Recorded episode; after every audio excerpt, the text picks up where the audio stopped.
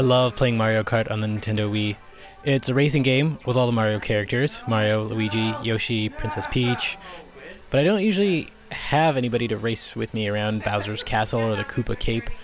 So I felt like I hit the jackpot the other day when we had this couple, Chu and Callahan, staying over at our house, and they both wanted to play.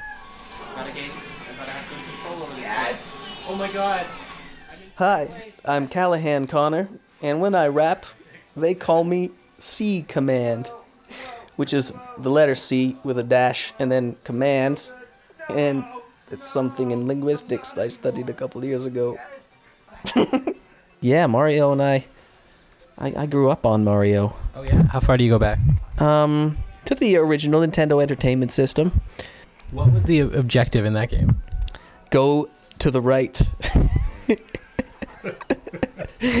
Get as far to the right as you can.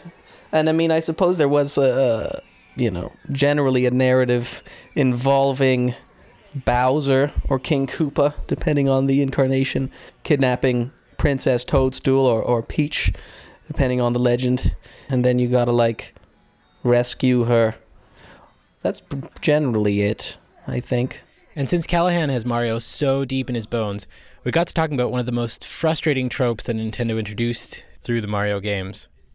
Generally, in Super Mario, what happens when you get to the place where the princess is supposed to be?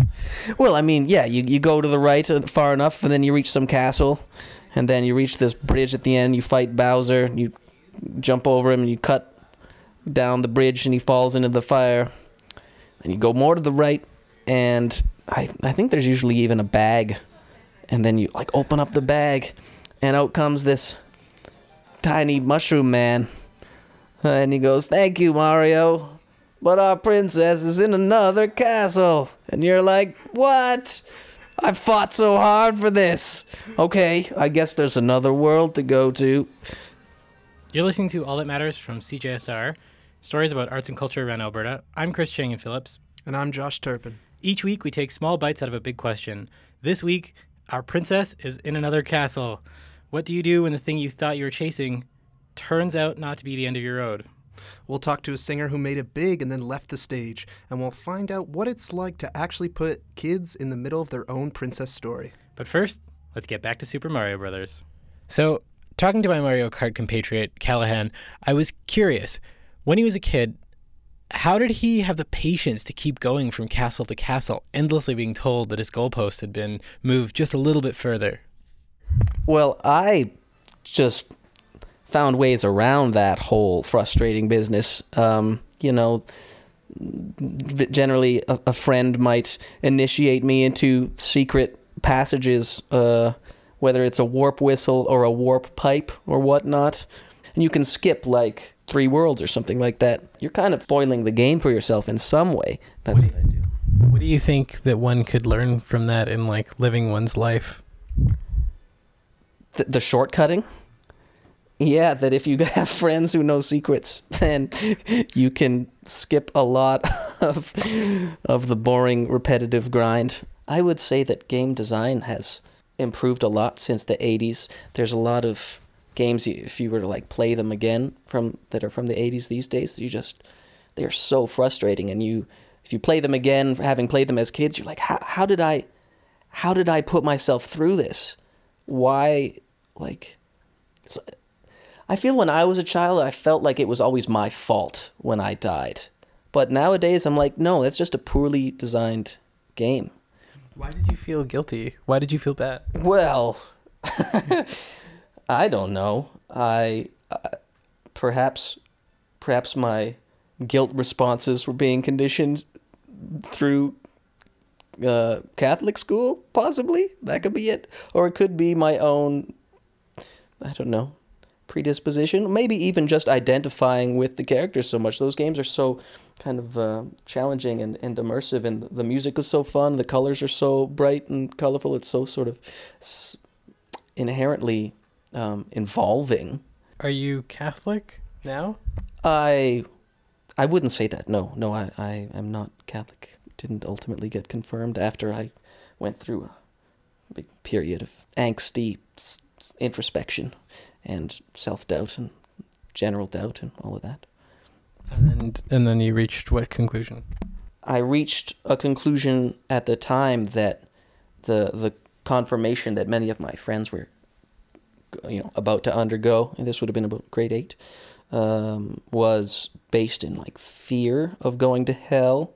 The the carrot and stick sort of motivating psychology, I would say, um, of like the fear of going to hell or the you know reward of going to heaven and it seemed to me like an extremely um, blunt and self-serving institutional way to like p- propagate a religion. How do you like to motivate people? I like to motivate people through. Um, I like to motivate people through poetry and the arts. I would say it has been my experience in life generally that, you know, if I am say say kind to myself or give myself permission to um, think and feel the things that excite and satisfy me and get make me um, happy to be a human, happy to be alive, happy to have a, a mind. If I give myself permission to really live in that way, then it, it seems to also give uh, permission, in a sense, to people around me to um, connect to their own fascinations. And I, I actually have a, a rap that's about comparing sort of inspiration and fascination to Mario, actually. And it goes like this it's called Learning Curve.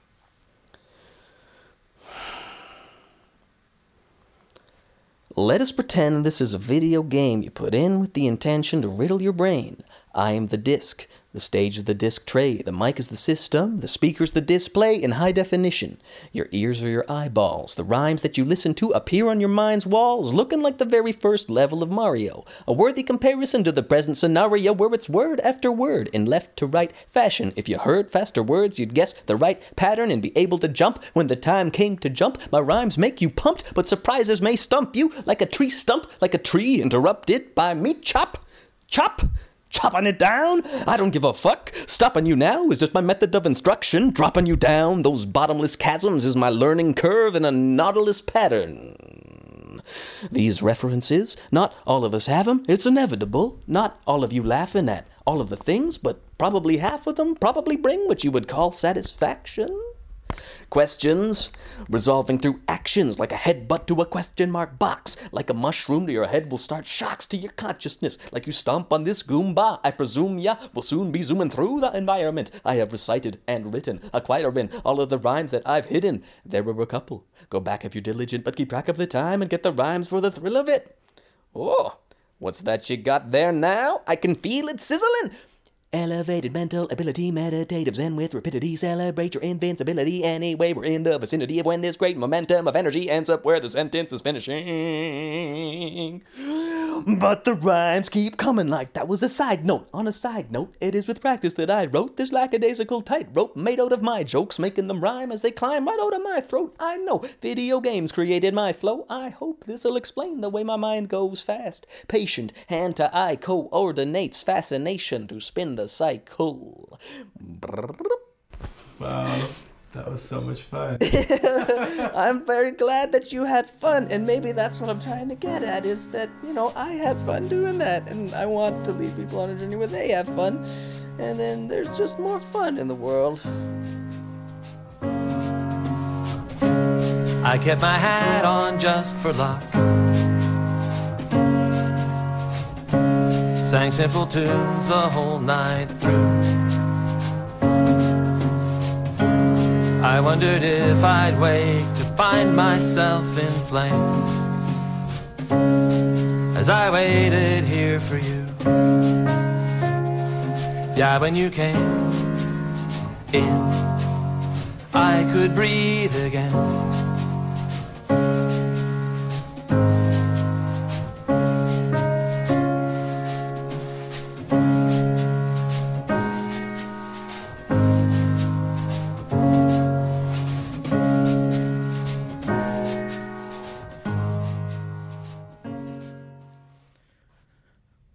Thanks to Callahan Connor, aka C Command. You're listening to All That Matters from CJSR. I'm Josh Turpin. And I'm Chris Chang-Yen Phillips. We tell stories about arts and culture around Alberta. Each week, we try to take small bites out of a big question. This week, our princess is in another castle. What do we do when we get to the end? And it's not the end? Well, we all know the song, that one from musical Rent. Uh, this one 525,600 minutes. How do you measure measure a year? Yeah, that one. well, if you times that number by 15, that's about the number of minutes it's been since Edmonton's Christian Mena has been in the musical theater spotlight. He's now a big time restaurateur in the city of Champs. Our reporter, Nikki Weir, sat down with him at Sabor, one of his restaurants, to find out what led him to this monumental shift in careers. Um, do you remember any songs from Rent? Can you sing sing any for me right now? Mm, I'm trying to remember.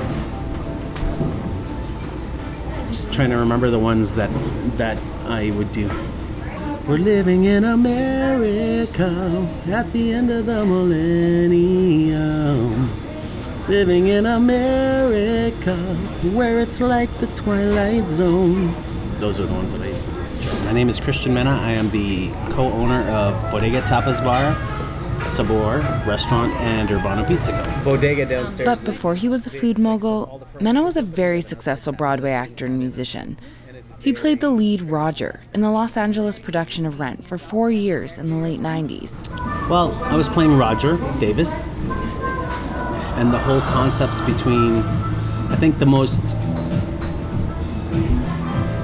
if you tore that character apart and trying to portray something to the audience, it's obviously the idea that you're looking for love and denying love, right? He's denying, he doesn't His know whether he character, Roger, is dying of AIDS and doesn't know whether he can love anyone because of it.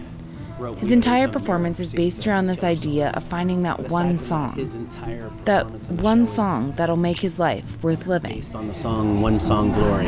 So I think if I was to relate, I think we're all just trying to find something that means something in our lives, right? And trying to do something that, some kind of lasting legacy. I think when He you. got the gig in large part by being the lead singer of Edmonton children, Latin funk band Maracuja. easy to make them your But. Mena's career as a singer started long before Rent, and long before Um, this might be a bit of a weird question. Sure. When you were a kid, what did you want to be when you grew up? There were two things I wanted to be when I was a kid. Yeah. One was a pilot, and the other was a singer. And I never became a pilot. No? But I did become a singer, so that was good. Is that still a dream of yours? Fly plane? Mm, no, not really. No. Well, tell me about becoming a singer then. Um, well, my father was a professional singer, and my mother was a professional dancer, and they actually played in or played. They ran a, a Chilean folklore group. So I was born in Chile, and uh, so the first time I was on stage was when I was about four years old, and they were they. We obviously immigrated to Canada, and uh, they were putting on a performance at the library, and I ran out and became part of the performance. So I kind of started. You know, you always see those movies where the father's playing guitar and his son is sitting at his feet singing along. That was me. So my father was. The Mena told me he was a jock in high school. And then he heard himself playing basketball And my mom and transferred had a group. schools, and And it's he ended up going to Victoria School of Performing Arts. family, Actually, the first year that it became a school of performing arts. it when you're part of it. And while he was oh, there, When found a core group of at it, you people who would later become his everyone in the bandmates. family has a talent. People he's still close friends with. And, People um, he still goes on so I- stage and performs with. always sang, I And it was those people who in school and blah, blah, blah. It 1997 woke Mena up and got him to his audition on time. When you did the audition for Rent and you got that lead role, what what went through your head? Like, what were you feeling at that time? You know what? It's interesting because when I auditioned for Rent, I didn't even know what Rent was. I was playing in a band that was doing very well. We were on MuchMusic, we were on the radio, having fun with some of my best friends, touring the country, like the stereotypical in a van with eight guys kind of thing. Um, and I didn't even want to go to that audition. I remember waking up that morning and calling my agent, Daryl Morgan, saying, I don't want to do this. And him lose, he's also one of my best friends, him losing his mind on me and telling me that if I didn't go, we were going to have real problems. And the bass player in the band, Ruben, is the one who actually got me out of bed, because I think I was hungover. It will make sense. Got me out of bed, got me to take a shower, get into the car, and we drove there. And I went And I, I think I only realized as I was walking into the audition that, holy crap, this is a big deal. Because, you know, the guy from Glass Tiger is sitting over there, which doesn't mean anything now, but in 1997 it was a big deal. Like, oh my God, the guy from Glass Tiger is sitting on this couch. And he got it. He got the part. And over the next four years, he got to know the show very, very well and loved every minute of it. And then So, what changed? it, How did Mena go from living in LA and singing on stages audition, this was across North America and the musical to settling down in director of the Edmonton and owning restaurants? So the entire time I was with the same girl who I met in high school, who was my wife. When we came back to Edmonton, I came back to Edmonton to shoot a movie and found out she was pregnant, and then I changed everything. And, and I remember I said to Neil, so Neil Patrick Harris, I go, so dude, what do I do now? And he goes, well, you get a job, man. And I go, doing what? And he goes, whatever you can. And I remember thinking to myself, well, that really sucks. but he was right. Welcome to real life. Yeah, real life kind of thing. Like, because you spend all this time on the road, That's right. making all this money. He said Neil Patrick Harris, the incredibly successful and talented actor who made his name early on as medical prodigy Dr. Get your hands Howser. off me! You want to go to jail? No, you'll be going to jail for criminal negligence. This man has a dislocated fracture of the femur and he's gonna lose his leg unless I fix it right away. And later on, as Playboy millionaire Barney Stinson in How I Met Your Mother. Ted, my boy, it's gonna be legend. Wait for it. Dairy. Legendary. And somewhere in between there, sang alongside Christian Mena as Mark. Songwriter cannot hear. Yeah, I see me, me everywhere. Angels' voices in my ear. Just tighten those shoulders. Just clench your jaw till you frown.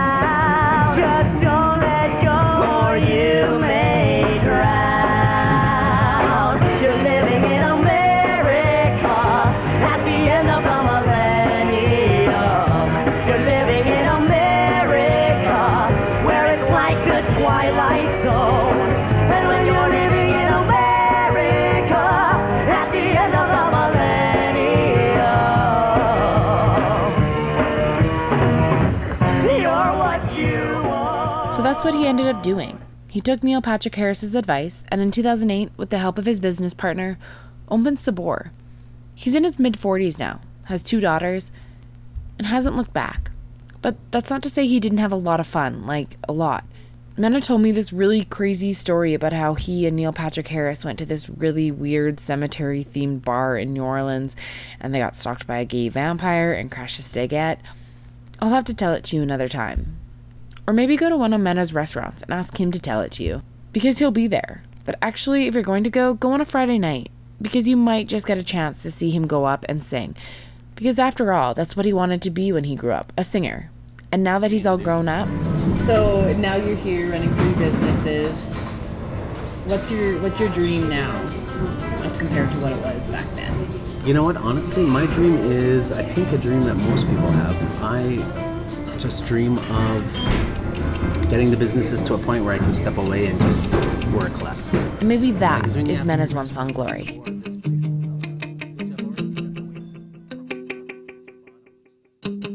One song, glory.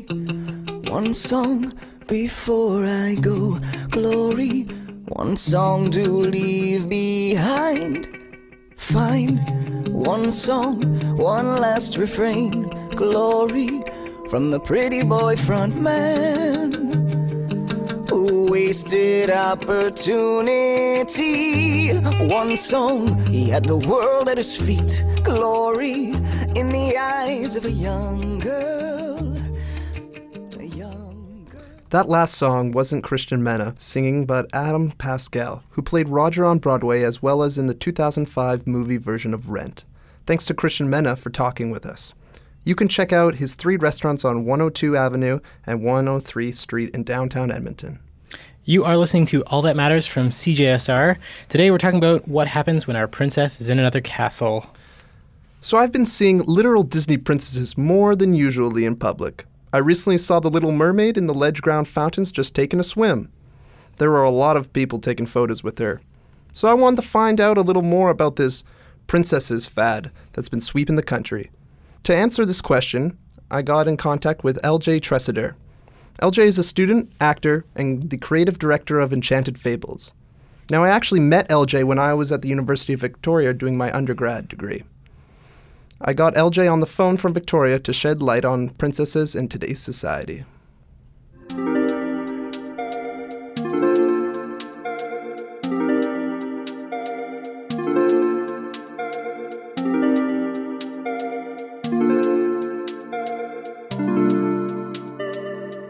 LJ, what's your job? my job. Um, well, besides being a student and a local actress, I uh, am the creative director for Enchanted Fables, uh, which is basically being a princess. Being a princess, wow. hmm Um, now, what is Enchanted Fables? Enchanted Fables is a company that was started by my good friend Amy Culliford. Uh, she started it in October of last year, and I came on in January of this year. And it's a princess company, and we've expanded a bit from that. But basically, we dress up as princesses, and we go to young girls and boys' birthday parties and entertain them, and teach them, and play with them. wow. Um, now, I noticed you said you go to boys' uh, birthdays as well. What do you do for the boys? I mean, not saying that boys can't like princesses, but Absolutely not. Yeah. Well, we actually had one young boy who loved um, our Snow Queen and Snow Princess. And uh, he was absolutely entranced by it. But we also have um, we have pirate parties and we have superhero parties as well. And so uh, our good friend Marcus does a lot of those as well. And he's the most magnificent pirate. He does this magic trick where he reveals a pirate coin in his hand for the child, and their faces just light up. It's so amazing. now, how many people does Enchanted Fables employ? Um, oh, that's a very good question. well, Amy is the owner and Right. a performer, and I'm the creative director. And we have probably six to ten performers that we can call on at any time for our larger events. Um, but usually at parties, there's just two of us. So most of the time it's Amy and I, but we also have other performers that will come on if, you know, I'm in a show or Amy gets sick. And are these all local actors? Yeah, most of them because he and I both graduated from the U, sorry the University of Victoria from the acting program. We do have a plethora of actors to call upon, but we also just have a lot of friends that um, have a deep love for childcare and for the realm of fantasy, and or that are really great singers. So we've sort of just sourced people out that have shown interest in it. Um, now, I noticed you said the uh, the Snow Queen as a princess. Um, Mhm. Are these Disney princesses? well, we they are copyrighted, of course. So to get around that, we sort of do our own artistic interpretation on these uh, on these traditional fairy tales. So we call them the Snow Queen and the Snow Princess. Yeah, well, that makes a lot of sense. You don't want to get sued.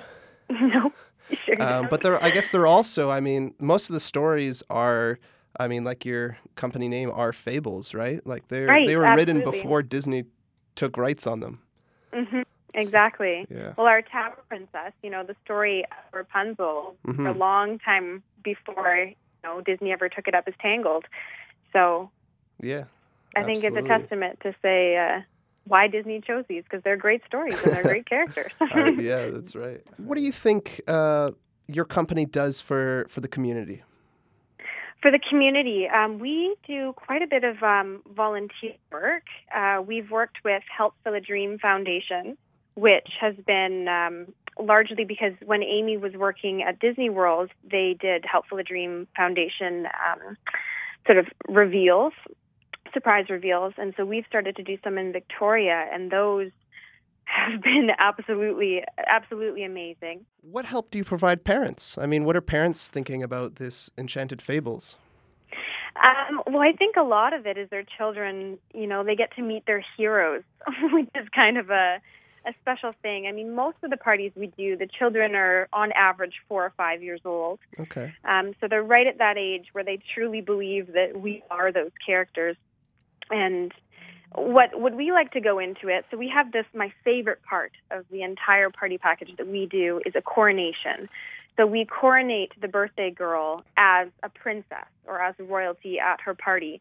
But in doing so, we sort of make her take this pledge, and it has nothing to do with wearing sparkly crowns or big ball gown dresses, but more to use honesty and integrity um, and value friendship and things like that. And that sort of, I think, comes from Amy and I's applied theater training. There's this term, I'm not sure if you've heard of it, but for uh, treating children as if they were a head taller than themselves. Right. So when you so in this realm of, of play and in fantasy, these children are playing as princesses, which, you know, have way more responsibility than they normally would. But by um, setting up this loose and safe structure for them gives them this sense of power and responsibility, and they're encouraged to make choices and to think critically or ahead taller than themselves. And it really helps um, develop their mental state. And so I think that's one of the huge things that we're really uh, big advocates for is helping children to to challenge their way of thinking and to challenge what kind of responsibilities they can take on at any age. All throughout Canada, there are these enchanted fable type of companies appearing. Right. Mhm. Um, what do you think is going to be the future growth of them? You know, we've already seen so many pop ups since we've started ours, um, and I think I think it's really wonderful. I think that there's a huge market for us. Okay, yeah. So you really think that it's a it'll be a promising business in the years to come? Absolutely. Well, thank you, LJ, for uh, for talking with CJSR and all that matters. And um, You're welcome. Uh, we uh, we hope the best for you and uh, and Enchanted Fables. Great. Thank you so much.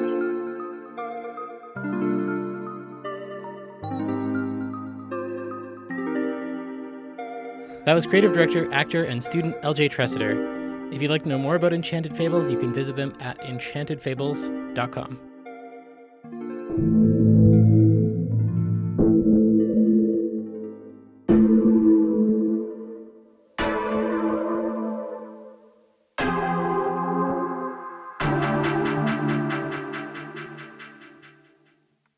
That does it for this week on All That Matters. Thanks to our reporter, Nikki Weir.